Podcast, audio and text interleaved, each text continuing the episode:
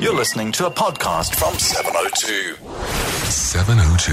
What in the world happened to? Now, let me remind you that this feature is on this show every Thursday around this time. Essentially, what we do is we take a personality that some of you sometimes SMS us about and say, actually, what happened to so and so? Sometimes somebody who's just been in the news, somebody who's celebrated somehow, but you know, uh, suddenly has fallen off the radar and nobody's talking about. Uh, so people call us and say, but actually, can you track so and so? Find out what happened. Find out what they're up to. And this afternoon, I'm talking to somebody who was part of uh, what was probably the most deadly strike combination at Kaizer Chiefs a couple of years ago. And I mentioned to you earlier on that in the 1991 season, for instance, this combination scored 54 goals for Chiefs between the two of them. Now, we want to know, you know, why was this combination so good? Especially when now everyone is talking about what's happening at Kaizer Chiefs. Uh, what happened to the goals at Kaizer Chiefs? We don't have strikers anymore. What is it that was different about this combination? Now, a lot of things have come through, uh, including the, the clue that I gave you that this person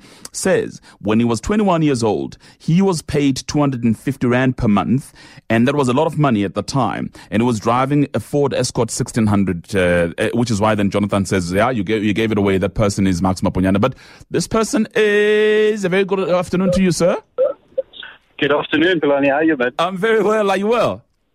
Very, very well, thank you. Shane Macgregor, and uh, listen, so a lot of excited Kaizer Chiefs fans are looking forward to hearing your voice this afternoon. What are you up to now, Shane? Well, semi-retired, as you, uh, you you said there. I'm retired from football, obviously, but uh, I do a TV show, daily TV show for Phumelela Gaming, and uh, I analyze all the games for soccer 10, soccer 6, soccer 13, and etc. You know, on the betting side of things. Fabulous. Well, I suppose because you're analyzing the game, you would then be able to tell me what is the difference between your time at Kaizer Chiefs together with Fani Madida, that amazing combination, and what we're seeing now? Especially, you know, people are considering salaries. You were not uh, as, you know, fabulously paid as these uh, these players are now. Yet the combination was deadly. It, yet the combination was amazing. What what what is the difference? I personally put it as, as passion, you know, and uh, obviously money's got a lot to do with it nowadays. Uh, guys are earning a living doing it, and we didn't. Uh, we still had to work at that stage. We were semi-professional, but uh, a lot of it was passion.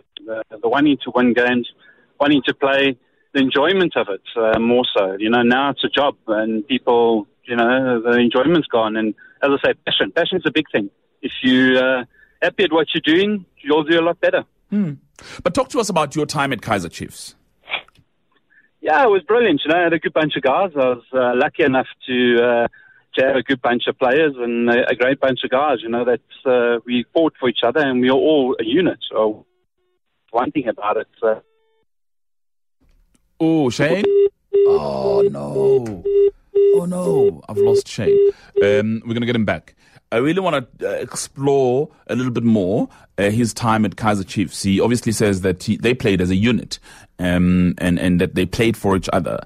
And uh, you may have questions, by the way, that you want me to ask him. Send me a, quick text at 31702 or talk to me um, uh, on my uh, Twitter uh, timeline at GwalaX, and I'll certainly get him back and ask him those questions. Let me take a quick break. We're getting Shane Macgregor back on the line.